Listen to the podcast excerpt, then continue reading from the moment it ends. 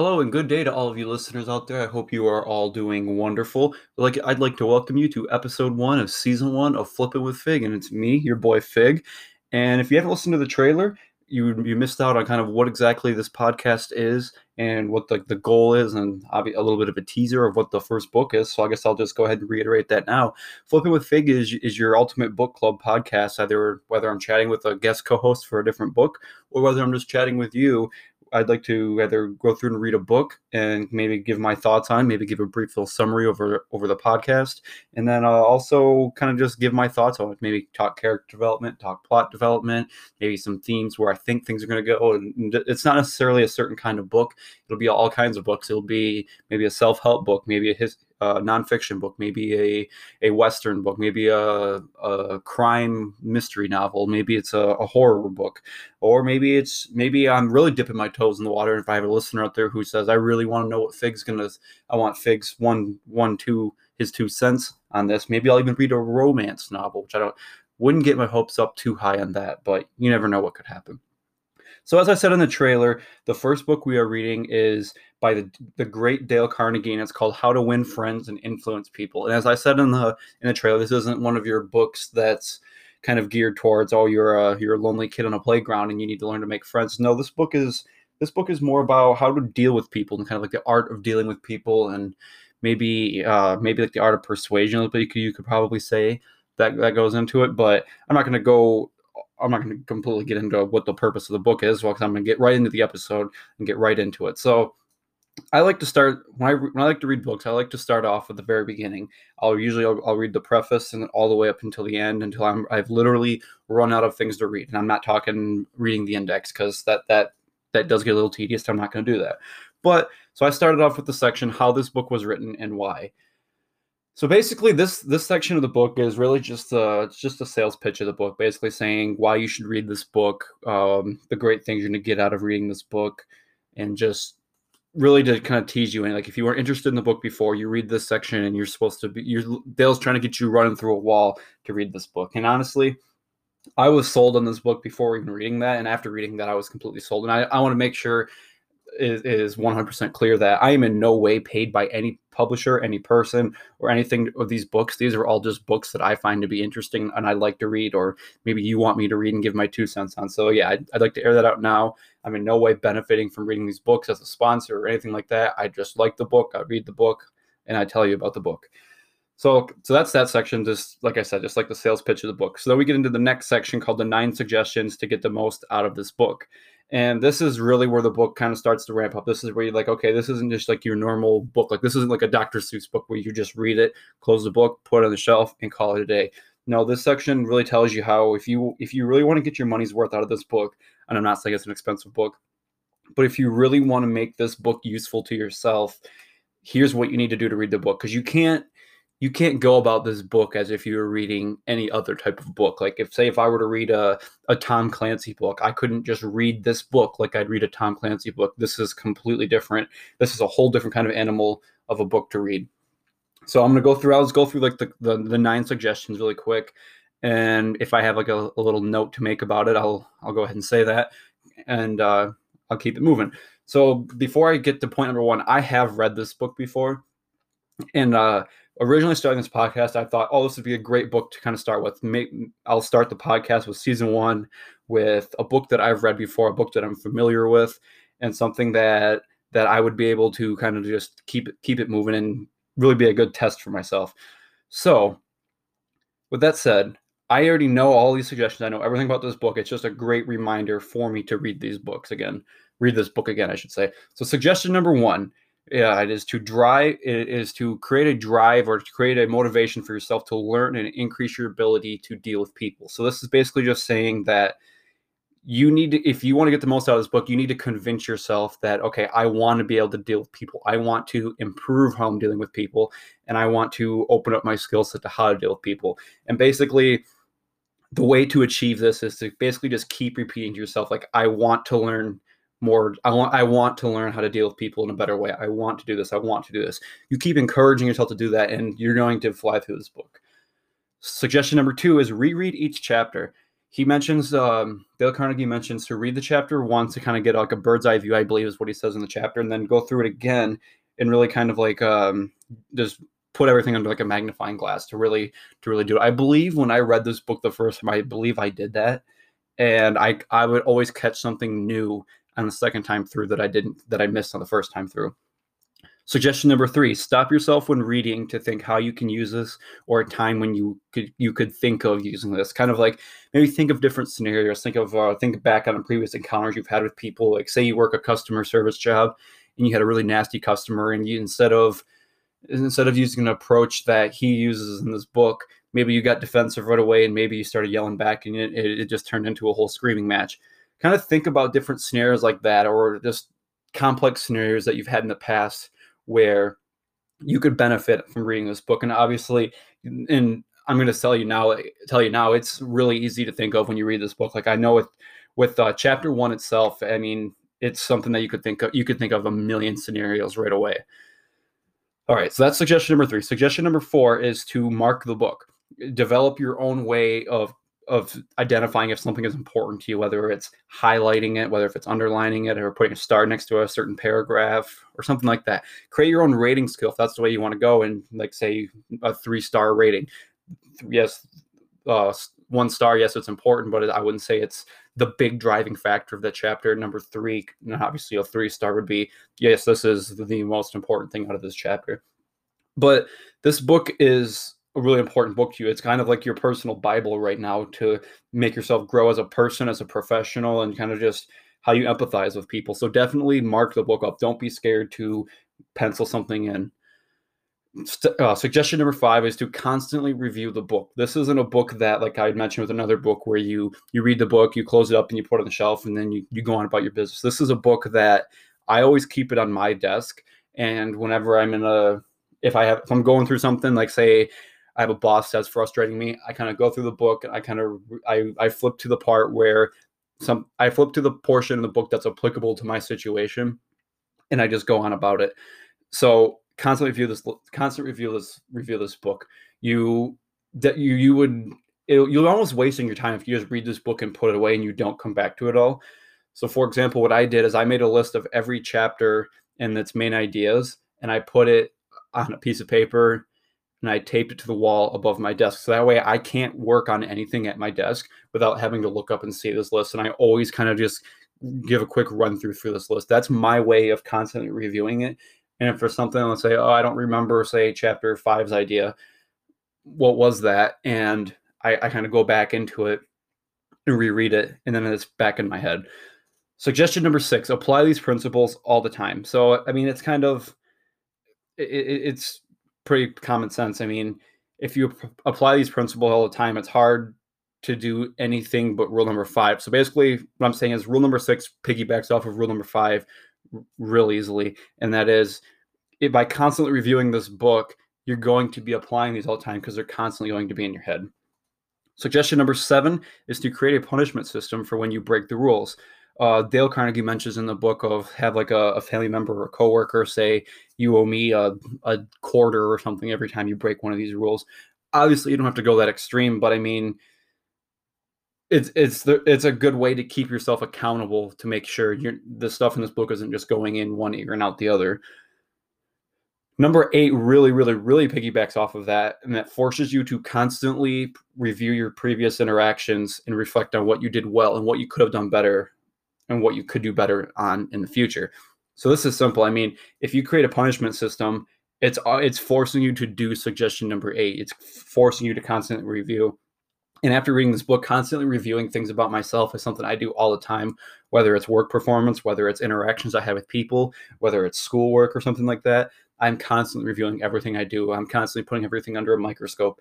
And in the in the chapter, he says he would he would reserve Saturdays for himself and like make sure none of his family like schedules anything for him to do on a Saturday. Make sure he has no, no kind of work to do on a Saturday because Saturday is the day he would spend for reviewing everything. Obviously, I don't like to dedicate a whole day to that because that's six other days in the week that you kind of just letting things go by. I kind of do everything on a daily basis, but that's just me. And number suggestion number nine is to keep notes. He says there's a bunch of blank pages in the ch- in the back of the chapter to keep notes on for, for things that you do well, for things that are important to you. Obviously, you don't have to do it in just the book itself. You can do it anywhere, but that's what he says for are the nine suggestions for how to get the most out of this book. And obviously, if you follow those, you're going to be successful. I mean, I, I don't want to make it sound like I'm like the, the poster child of this book, but I this book this sounds super cliche. This book literally changed my life. Um, this book changed how I went about things with uh, with my bosses, with coworkers, with friends and arguments, with family members and arguments, with hearing things family members say. This book literally changed my perspective on a lot of different things, and I think if if you follow those nine suggestions and how to get the most out of this book, it will for you too. And I guess people kind of wonder, like, okay, why did you read this book? Like, are you trying to read it for your own personal gain? And why are you talking about it on the podcast? I'm talking about on the podcast because mainly I think this is something that everyone needs to read in their life and have this kind of have this exposure to in their life. Because yes, it, while we read this book, it's going to sound like common sense, and it's going to seem like, oh yeah, like I could have told you that for free. But it's something that's uh, it's this book is really a lost art and people don't practice anything in these books as much as you think they would. And if you keep if you keep reading this and if you keep practicing this other people may may follow suit as well and you may just you you're if other people have a bigger exposure to this book so many so many people are going to benefit from this so let's get into part one of the book and that's fundamental techniques in handling people I'm just going to go over chapter one for this episode, and then the next episode, we I will have you guys read chapters two and three, and then I will obviously read two and three, and we'll kind of go over it as a whole. If people would like to maybe send in a listener response about what they thought of chapters two and three, what they thought about my perspective so far, if they have something they would talk about, a story they want to say, all ears. So chapter one is titled "If You Want to Gather Honey, Don't Kick Over the Beehive." Some of you may understand what that means right away. Some of you may not. Or I'm going to go through the chapter, and then I'll go back to that, and then basically it's going to make a, to- a ton more sense. So he kind of starts off the chapter with talking about how like notorious gangsters regarded themselves and how they how they would defend themselves and reason the things that they've done. And it basically says like, okay, he starts off with a, a guy named Two Gun Crowley or something like that, and he says like he for everything he's done, he gets treated like this, and it, like the gangsters are obviously a grade A scumbag, but when you put what they've done under a microscope and you accuse them of saying you did this, you did this, you did this, it, it creates it makes them become defensive and they want to defend themselves for it and try to reason with why they did it. And then he kind of concludes like that little segment with saying, well, what about common folk like us? Like obviously we aren't we aren't selling drugs, we aren't uh, killing people, we aren't doing this, this, and this. But what about for us normal people? What do we do? So he, he kind of like leads in with the story about John Wanamaker. And he says, and John Wanamaker specifically says he learned 30 years ago it is foolish to scold. And this is really, I thought this was really interesting because if you've, if you're an athlete, if you played sports or if you've ever done anything like those lines, coaches in sports teach you the exact opposite. Like, say for football, for example, if you jump off sides, I, I had a football coach where every time we jumped off sides, we had to do 10 of whatever type of drill we had to do so that way we wouldn't do it again. And it was always a, a really hard drill that we had to do like say it was laps or say it was miles say it was uh, up downs or something like that. He constantly so like if you do that you do that. Obviously that work that approach works in sports because you're too scared to jump off sides or something like that. But when it comes to dealing with people people take that same approach from sports and it doesn't work with people like it does in sports so one of the one of the important highlight I took from the chapter is when it was said that when you criticize people, you force them to become defensive, and, it, and when you do this, you arise a sense of uh, resentment from them. So like like we were saying, like when someone says, like say your parent tells you you didn't take out the trash, you immediately have some sort of backup or some sort of uh, comeback for that for why they didn't, and you immediately take it to heart for that they're saying like you didn't take out the trash, using a lot of you language like that so when you do that, people are immediately quick to become defensive and they try to kind of throw it back at you in some way. And maybe they try to think of something you did wrong and they try to throw it back at you. So he said it's best not to criticize people and it's best to kind of talk to them in like a, a positive manner, kind of highlight what they did wrong, highlight what they did wrong, but in a better way, if that makes sense. And B.F. Skinner used to do this with animals, where instead of, and I mean, just think about how you how you the, the better ways of training animals. The better way isn't to by negatively enforcing something, it's to reward them with something. So when you reward someone for reward someone or something for good behavior, they're prone to do it more often as opposed to if you harp on them with a negative attitude, they're probably just going to keep doing it. And uh, another gentleman said that as much as we thirst for approval, we dread condemnation. So, yeah, I mean that's absolutely true. Like we want we want to be approved, we want to have things right, but we hate being condemned.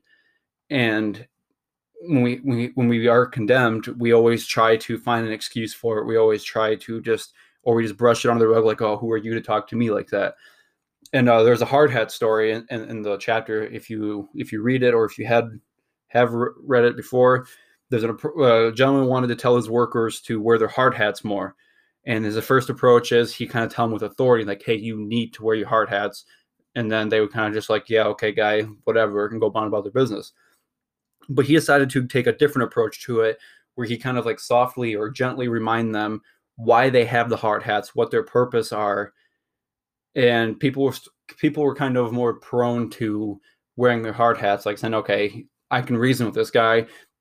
If, if by not wearing my hard hat, I'm putting myself at risk because of of a, if this scenario happens. So yeah, maybe I'll put the hard hat on and he does uh, another approach with he, he talks about a couple different stories with uh, Teddy Roosevelt and T- versus Taft, and then there's another scenario he talks about the teapot domes oil scandal. I'm not going to go into that just because I don't want to go into every little example he uses to back things up. If you, I mean, if you're interested in reading about that, you can go on. You can probably look it up, or you can read the book yourself, or or you probably already have read the book, read it in the book. But he, the part I do want to talk about, is example he uses is with uh, President Lincoln and uh, he said that Lincoln used to be like a really nasty guy. He used to write letters and poems, and he would send the criticizing it. So he'd write letters and poems criticizing people, and he would send them to the people he was criticizing. And it kind of like have it took went one it went once too far with this one gentleman named James Shields when he, he sent him a letter and James was immediately furious. He set out, he said Lincoln's gonna pay.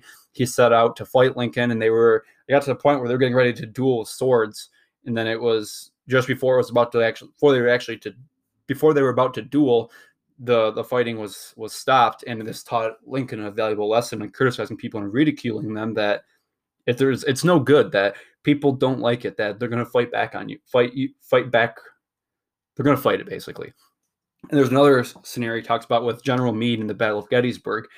Lincoln had uh, general lee basically in his grasp, like in the palm of his hand, like just putty in his hands. Basically, like all he had to do was just one more attack, and they had the the Confederates dead to rights. Well, and so he told General Meade to do the to to to do a certain action, and Meade didn't do it. Instead, he he told him not to call a council of war, and that's exactly what Meade did. And then it allowed Lee to escape, and the the Civil War continued to fight. And Lincoln had he'd written up a huge letter to send to Meade, basically saying, "Why have you done this? I can't believe you've done this." And just saying like this is the this uh, your actions have have uh, repercussions basically. And listed out what those were but he never actually sent that letter. It was found when lincoln had died or had, i'm sorry had been assassinated. And he never found that le- he never got that letter because he decided he says well what if i was in his situation? That's where lincoln really put himself in general meade's situation and said what if i was at gettysburg and, and i had to see all the bloodshed all the the cries the the the wounded and everything like that, maybe I wouldn't have done what I had asked him to do. So the like the main takeaway from that is before trying to change anyone else, probably consider changing yourself. Can think about what what it is you're about to do and kind of think about the outcome of it. And that's what I really that was one of the the really the, the main takeaways from this chapter that I really liked. And there's a a couple quotes that I liked that I do want to read. One of them was by Confucius, and he said, Don't complain about the snow on your neighbor's roof when your own doorstep is unclean and that's that kind of goes on a little bit about more about the before trying to change anyone else consider changing yourself. Like it's really easy for someone to criticize someone and say hey you did this.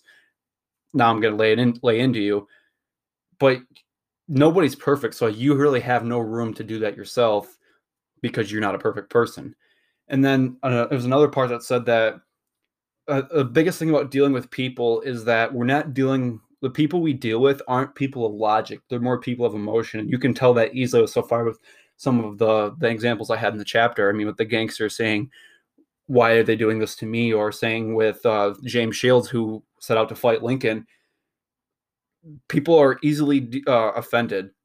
And they, when they get offended, they're quickly like defensive and they, they want to fight back. They don't think about it in a logical situation. They just, they immediately take it to heart and they act on that act of heart. So, and it really makes sense too when you think about it in other perspectives. Like, say, if someone tells you, hey, you need to do this, you don't immediately think about, oh, why should I do that? You think of, oh, why do I have to do it? Why does it have to be me? Why can't it be you when you haven't done this, this, and this? So it's really easy to take things emotionally. That's what we have to think about when we deal with people is that you're dealing with an emotional person, not a logical person. And another quote that was said, this one was said by Carnegie, and this was Any fool can criticize, condemn, and complain, and most fools do, but it takes a character and self but it takes character and self-control to be understanding and forgiving. And that's i think that's something i think should be kind of plastered everywhere. Like you see a lot of inspirational quotes on social media. I think that's one that should be plastered everywhere. And then uh, finally one more quote i have to say and this is by carlyle and it's a great man shows his greatness by the way he treats little men. And i think that's absolutely true i mean in the way you treat someone below you like say if you're a big ceo and the way you treat the lowest peg on the totem pole that says a lot about you and if you can't do it and if you can't treat that person well, that really shows what kind of person you are. And then he, then Carnegie concludes this chapter with a great, uh, a great little piece of writing from, I believe it was from Reader's Digest, and it's called "Father Forgets."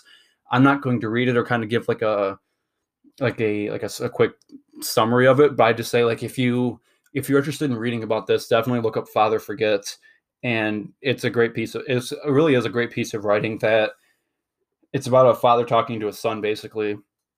And if you can go if you go through that that that would it's another just it's just another great illustration of that. So after every chapter he he posts a, a principle and it says principle one this is what we just read from chapter one it says principle one do not criticize condemn or complain so we go back to the name of the chapter with if you want to gather honey, don't kick over the beehive. So, like, if you want to improve someone's behavior, if you want to improve someone's maybe uh, look on things, don't criticize them, don't kick them down.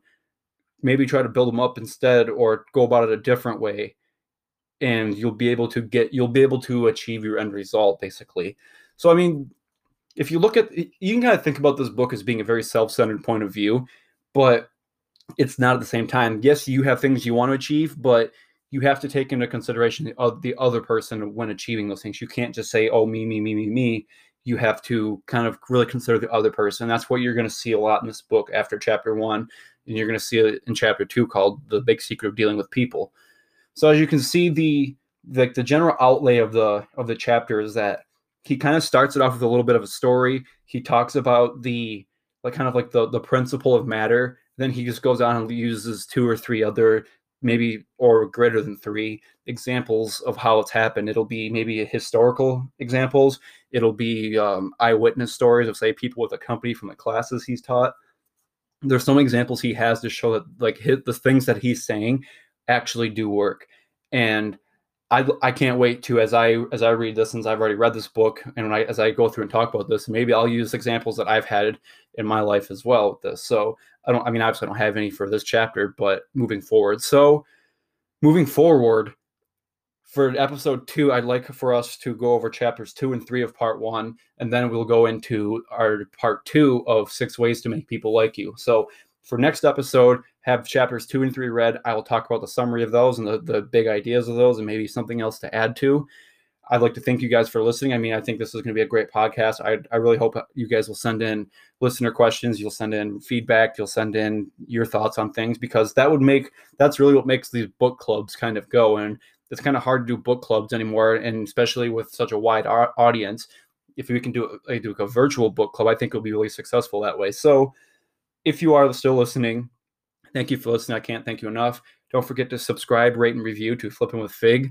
I think we can really make this thing go. If you uh, maybe just tell one person about it, and they tell one person about it, everyone wants to read. If you ever, if you tell some tell someone that, oh, I just read this great book, one of the first things they'll always say is, oh, I've been meaning to to get back into reading, and they always come up with some sort of excuse not to. But this this podcast could be a great way to get people back into reading or kind to, or kind of make it seem like they're reading as well if they don't actually want to read the book and they just want to hear the insight on it this is a great way to do it. And I think this is if you were to if you were to tell a couple people about it and they were to listen, they could keep the trend going and we could really grow this podcast. So again, thank you for listening. Don't forget to subscribe, rate, and review to Flipping with Fig. It's been your boy Fig, and I can't wait to talk to you about the next chapters.